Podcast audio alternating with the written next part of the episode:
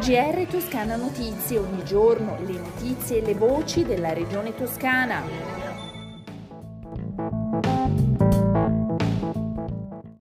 Gentili ascoltatrici e ascoltatori, bentornati all'ascolto del GR di Toscana Notizie.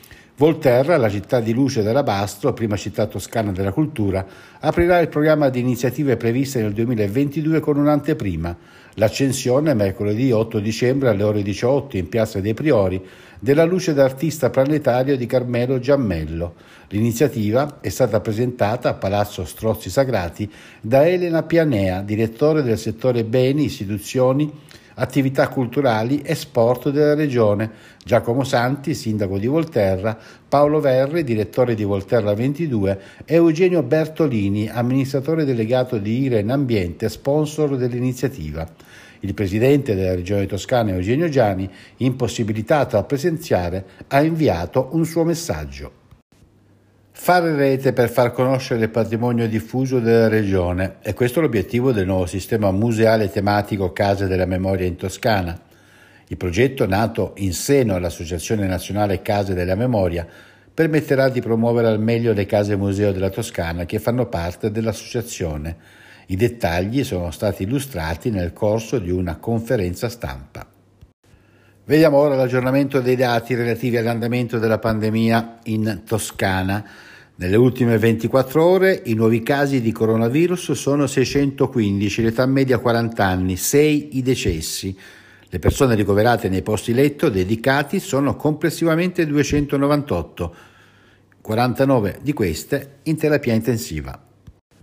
Entra nel vivo la campagna di aiuto per gli over 65 connessi e in buona compagnia, promossa dalla Regione Toscana per facilitare l'alfabetizzazione digitale della popolazione più anziana. Iniziative in presenza venerdì 3 e sabato 4 dicembre a Colle Valdelsa, Pontedera, Capannori, Podenzana e Sambuca Pistoiese. Per informazione su tutti gli appuntamenti e sui servizi offerti è possibile telefonare dal lunedì al venerdì dalle 9 alle 15 al numero verde del, del Servizio Sanitario della Toscana 055 43 83 838 oppure collegarsi al sito internet agendadigitale.toscana.it. Anche imprese e lavoratori parteciperanno al dibattito sulla geotermia. Mentre si avvicina la scadenza delle concessioni, la Regione, per meglio gestire questo passaggio, ha avviato un tavolo di confronto con le parti sociali che affiancherà il lavoro già portato avanti dalla Regione assieme ai comuni geotermici.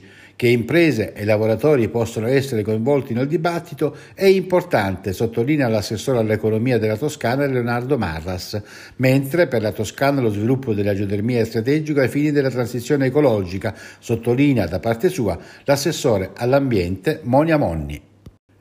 Vento forte in arrivo sulla Toscana dopo le piogge di questi giorni.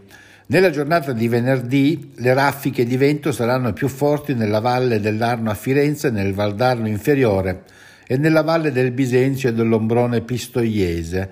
Per queste tre zone la sala operativa della Protezione Civile regionale ha emesso un codice giallo con validità fino alle ore 18 di venerdì 3 dicembre.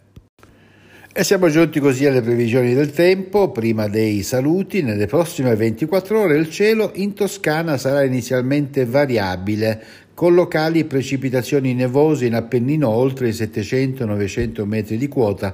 Dalla tarda mattinata al primo pomeriggio migliora fino a cielo sereno poco nuvoloso.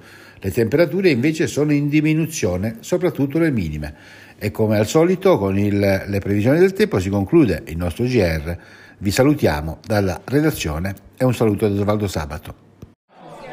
GR Toscana Notizie, ogni giorno le notizie e le voci della regione toscana.